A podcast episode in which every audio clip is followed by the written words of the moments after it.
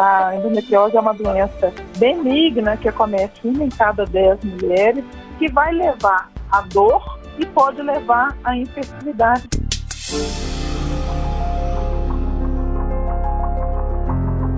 Entrevista é Nacional Podcast. Compartilhe. Olá, seja muito bem-vinda e muito bem-vindo ao nosso podcast. Eu sou Beth Begonha e no programa Tarde Nacional da Rádio Nacional da Amazônia conversei com a médica ginecologista Márcia Alves Carneiro sobre a endometriose e o seu tratamento. O que é a endometriose? A endometriose é uma doença benigna que acomete uma em cada dez mulheres e ela se caracteriza pela presença do tecido que menstrua, que é um tecido que reveste o útero chamado endométrio fora da cavidade uterina. E aí, na hora que a mulher menstrua, é normal refluir um pouco de, desse tecido, com um pouquinho de sangue, para dentro da barriga. Só que o organismo vem e acaba limpando todo esse resto de tecido e não acontece nada. Uhum. Mas, em uma porção das mulheres, esse tecido fica lá, ele gruda em alguns órgãos, como na parede da bexiga, nos ovários, até no intestino, e a cada mês, sob a ação dos hormônios, ele cresce, inflama, às vezes sangra um pouquinho, e isso é a doença chamada endometriose, que vai levar à dor e pode levar à infertilidade, que são os dois é, é, marcadores principais da doença, mas tem mulher que pode ter dor durante a relação sexual, uhum. podem ter alterações intestinais, alterações urinárias. O importante é ficar atenta aos sinais, né? É, de cólica, sinal que dor durante a relação e procurar ajuda para conversar a respeito, fazer a avaliação diagnóstica. Uhum. Doutora, eu já vou voltar para esse tema, que é o tema da nossa entrevista, mas aproveitando, a gente sabe que a nossa audiência aqui é geracional, passa de uma geração para outra, e uhum. nesse momento tem meninas que estão, como se dizia no meu tempo, ficando mocinhas agora. Você podia Sim. explicar para a gente direitinho, já que esse é, é um ponto fundamental né, da endometriose, o que é a menstruação, por que é que ela acontece nesse período normalmente em torno de 28 dias? Olha, a menstruação, ela na verdade a gente conhece o fenômeno que é da exteriorização de sangue. Esse sangue que sai, na verdade, dentro do útero todo mês, é como se a mulher ficasse preparada para uma possível gravidez. Existem alterações hormonais, ovarianas, que são conjugadas com alterações do da hipófise, que é uma glândula que está né, no cérebro. Isso tudo é orquestrado para receber um provável bebê, uma provável um gravidez. óvulo, né? né? O óvulo fertilizado, embrião. Uhum. Quando não ocorre gravidez, essa casinha que é formada dentro do útero, ela tem um prazo de validade. E aí ela se desestrutura e ela é eliminada na forma de menstruação. Uhum. E aí o útero vai de novo num outro ciclo que demora em média 28 dias, mas pode demorar mais. Isso é um ponto importante também que você tocou, que a gente fala muito em ciclo de 28 dias, mas é normal esse ciclo durar de 25 até 35 dias. Uhum. É um tempo normal, a média é de 28. Então a mulher mensalmente ela vai ter essa, essa alteração que se renova todo mês, então esse sangue ele é eliminado e aí o útero se refaz, porque aí ele fica na esperança de vir uma nova gravidez. Isso vai acontecendo ao longo da vida da mulher até ela entrar na menopausa, que é em torno dos 50 anos de idade. Entendi. É o ninhozinho, né, doutora, que é feito exato, e que precisa exato. ser reformulado para o caso de, de chegar realmente depois um óvulo fecundado, não é isso? Exato, exato. É uma preparação que ela ocorre porque, na verdade, é, é do ponto de vista biológico, a gente está na expectativa de ocorrência de uma gravidez. Uhum. É por isso que é também muito importante a questão da, da contracepção, do planejamento, quer dizer, iniciou a atividade sexual, não tem planejamento para engravidar, tem que usar algum método. Até porque é nas meninas, nas adolescentes, que a gente observa um grande número de gravidezes que são não planejadas. Porque certo. você fica achando que, ah, não, não vou ter o risco, pois é nas mais jovens que isso acontece com maior frequência. Exatamente, está certinho, doutora, porque gravidez na adolescência é um problema de saúde e realmente. Exato. Sim, sim, de saúde física e mental, né, doutora? Exato. E, e isso transforma a vida da menina. Quer dizer, a menina que não se planejou, né, ela está correndo risco de gravidez indesejada, está correndo risco de infecções que podem, inclusive, comprometer a fertilidade dela e ela compromete o futuro dela do ponto de vista de de estudo, de carreira, de emprego, tem tudo mostrando isso. A menina que engravida né, na adolescência, não planejada, isso vai interferir no, no, no ciclo de vida dela como um todo. E uhum. existem métodos que são seguros, que podem ser usados por essas meninas, que não vão afetar a fertilidade a longo prazo, baixíssimo efeito colateral, inclusive com alguns benefícios, por exemplo, é, um dos tratamentos para melhorar a cólica, para melhorar a endometriose, é o uso de pílula anticoncepcional. Uhum. Para aquela menina que está com a acne, que está com a pele oleosa, a gente também usa esse tipo de tratamento. Então, é procurar o seu ginecologista, conversar a respeito, porque hoje tem muita opção segura, acessível e que vai ter outros benefícios dependendo da situação daquela menina, daquela mulher. É porque, inclusive, é, é bom a gente lembrar, né, doutora, as pessoas é, sempre falam sobre as mulheres que engravidam com uma idade mais avançada, mas engravidar na adolescência também é perigoso do ponto de vista físico, não é? Parece é. que existe muito caso de pressão alta. Exato, de parto prematuro, né? São complicações que podem ocorrer. A gente fala que os extremos da vida reprodutiva quer dizer, logo após a primeira menstruação e na transição da menopausa, são situações que a gente tem o maior número de gravidezes não planejadas, porque as pessoas não estão esperando, e existem complicações de vários tipos. Então é preciso estar atento, né? é preciso pensar a respeito. Né? Eu que trabalho muito com, com infertilidade, as pessoas às vezes não se dão conta que o fato de não usar método contraceptivo eficaz, quer dizer que elas estão pensando em engravidar. Uhum. Ah, mas acontece que eu, eu, eu interrompo antes do momento. Isso aí não é suficiente. Ah, mas eu conto os dias. Às vezes está contando de maneira equivocada. Então, é preciso conversar com o médico, é, entender como é o ciclo. Porque aquilo que eu falei, nem toda mulher tem ciclo de 28 dias. As mulheres fazem tabelinha, fazem os cálculos delas sem saber exatamente como que é o ciclo. Então, é, precisa de orientação médica. A é, conta é, pode dar errado, né, doutora? A conta pode dar errada, principalmente se for muito jovem. Exatamente. Estamos conversando com a doutora Márcia Carneiro, ela que é ginecologista e é membro da Comissão Nacional Especializada em Endometriose. Doutora, é, vamos voltar então para nossa é, o nosso destaque desse, desse março. Então a senhora explicou, é o ninhozinho, é natural o processo de eliminação, que nós chamamos de menstruação.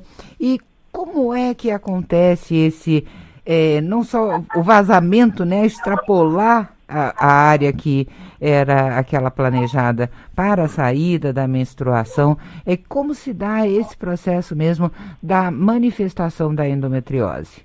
É, na verdade, esse sangue menstrual, ele reflui porque ele, pelo caminho das trompas, que as trompas se comunicam, né, para poder estar ali disponível para pegar o óvulo no momento da ovulação. Então, esse sangue reflui por esse sistema e sai pelas trompas, que são tubos, na verdade.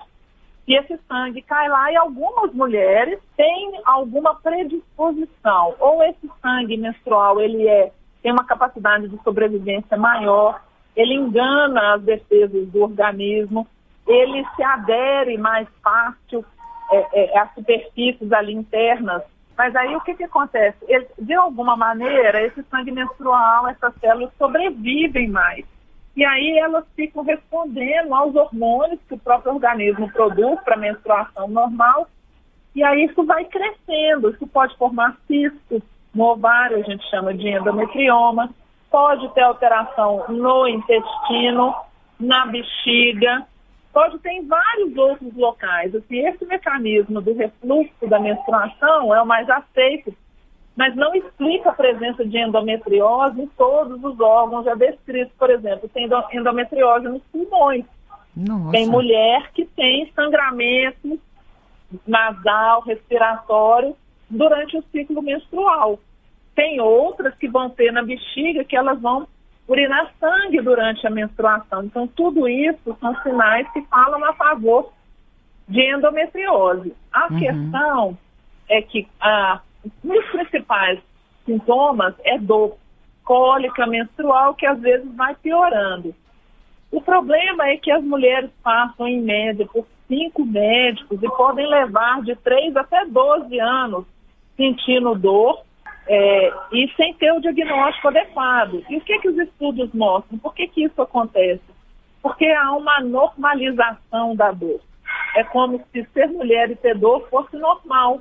As, os médicos, muitos médicos pensam isso e as próprias mulheres acabam por pensar isso. Então, por isso que conversar a respeito, entender o que está acontecendo, e buscar ajuda é fundamental. Esse uhum. é o objetivo principal desse marco amarelo, que é o meio de conscientização sobre a endometriose. Precisamos Agora, falar sobre a doença, educar sim. as mulheres, educar os médicos e pensar em endometriose para esse diagnóstico. Exatamente, doutora, sobre o diagnóstico que eu queria lhe perguntar. Como é difícil, existe esse, esse mito, né, de que a cólica é parte e tudo isso. Como é feito esse, esse diagnóstico de forma precisa? A primeira coisa que a gente faz é uma avaliação direcionada dessa mulher. Pergunta pelos sintomas, como é que é a cólica, avalia a intensidade, faz um exame ginecológico bem feito, porque o, o médico bem treinado consegue, às vezes, identificar no exame ginecológico algum nódulo, algum ponto mais sensível. E complementando isso, hoje em dia a gente tem tanto ultrassonografia é, endovaginal como ressonância magnética que, bem feitos, são capazes de identificar com precisão as lesões de endometriose. A gente não precisa mais do que a gente tinha antigamente de ter uma cirurgia de qualquer forma para ter esse diagnóstico. Uhum. Um exame de imagem, seja ultrassonografia ou ressonância, consegue fazer esse diagnóstico bem feito. Basta que o médico tenha um treinamento adequado para poder fazer esse tipo de diagnóstico. E aí, na maioria das vezes, a gente faz esse diagnóstico e avalia. Avalia principalmente se existe chance dessa endometriose provocar uma obstrução do intestino ou das vias urinárias, o que é mais raro. Uhum. Avalia se tem um cisto, se o cisto tem alguma cara suspeita, na maioria das vezes a, a doença é benigna, existe uma associação é, é, pequena, rara com câncer, mas existe, mas em geral é benigno e as características da imagem na ultrassonografia são é, é, é bastante é, favoráveis para esse diagnóstico. O médico com a formação adequada consegue avaliar isso bem dispensando a realização de cirurgia. Qual ah, é o, o, tratamento além desse cirúrgico que, segundo a senhora, felizmente na maioria dos casos não é necessário? É, o tratamento cirúrgico, ele é uma opção se eu tiver essa chance de obstrução, se eu tiver um cisto ovariano muito grande, é, com uma aparência que aí eu preciso de mandar para exame para definir. Fora isso, o que, que eu faço? Avalio essa mulher, Aí a gente faz um tratamento que a gente chama multidisciplinar. A gente orienta a dieta para reduzir o ultraprocessado, que são que inflamam mais a endometriose, tem uma inflamação. Uma dieta mais saudável, com frutas, legumes, rica em ômega 3. Aí, para vocês na Amazônia, é uma maravilha, né? Peixe. Uhum. Então, isso é importante, né? A, a, as castanhas são boas, essa castanha maravilhosa que tem por aí também. Maravilhosa. Isso tudo, isso tudo é anti-inflamatório. Né? Atividade física é importante. Eventualmente a gente faz fisioterapia da pelve, porque a musculatura da pelve com essa inflamação às vezes também está comprometida. E a gente suspende a menstruação. suspender a menstruação, porque, primeiro, toda menstruação naturalmente é inflamada. Segundo, porque ela vai ficar refluindo e a gente pode aumentar a doença. Felizmente, a doença anda devagar, ela não é uma doença agressiva que se desenvolve rapidamente. A estimativa é que quando a gente faz o diagnóstico, a doença já estava aí há pelo menos uns 3 a 5 anos. Uhum. Então a gente suspende essa menstruação, ela não vai tratar a endometriose que já existe. Ela vai silenciar os sintomas, principalmente o de dor. E aí a gente tem métodos seguros, hormonais, para suspender. Tem que ser hormonal. Aí eu posso usar pílula anticoncepcional por via oral, posso usar DIL medicado, é, posso usar injetável, aí tem várias opções. Aí eu vou conversar, avaliar com com essa mulher, que aí é outra questão do tratamento da endometriose, ele é individualizado. Eu vou ter que ver aquela mulher, qual é a idade, qual é o sintoma principal dela. Ela quer engravidar? É, Porque nem mas... toda mulher com endometriose é infértil, mas entre as inférteis, sim, 50% sim. tem endometriose. Então eu Olha. vou fazer toda essa avaliação muito direcionada. Eu não tenho um tratamento assim, uma receita de bolo que resolve a vida de todo mundo. Agora, doutora, no caso, é, esse tratamento, só para a gente não assustar quem está nos ouvindo, esse tratamento que suspende a, a, a, menstruação, ele é temporário. Você pode retomar e depois ter a sua vida é, com objetivo de ter filhos, a sua vida com o objetivo sim, sim. de procriar tranquilamente, é. né? tranquilamente. Essa suspensão, ela é absolutamente reversível. Segura, eficaz, não aumenta risco a longo prazo, não aumenta risco de câncer. Uma, uma dúvida que a maioria das mulheres tem, ah, mas espera aí, eu estou suspendendo a minha menstruação, o que, que vai acontecer com ela? Não, simplesmente a gente vai pôr o ovário para dormir, não vai ficar nenhum sangue acumulado em nenhum lugar, você não vai ficar intoxicada, por algum motivo específico. Então, isso tudo é importante saber, porque é seguro fazer, que a gente silencia o sintoma, mas não existe uma única coisa que você faça que vai resolver para sempre. Uhum. Aí tem, tem mulher que às vezes fala, não, mas então eu prefiro tirar o meu útero. Tirar o útero não é uma opção, porque você para de ver o sangramento menstrual.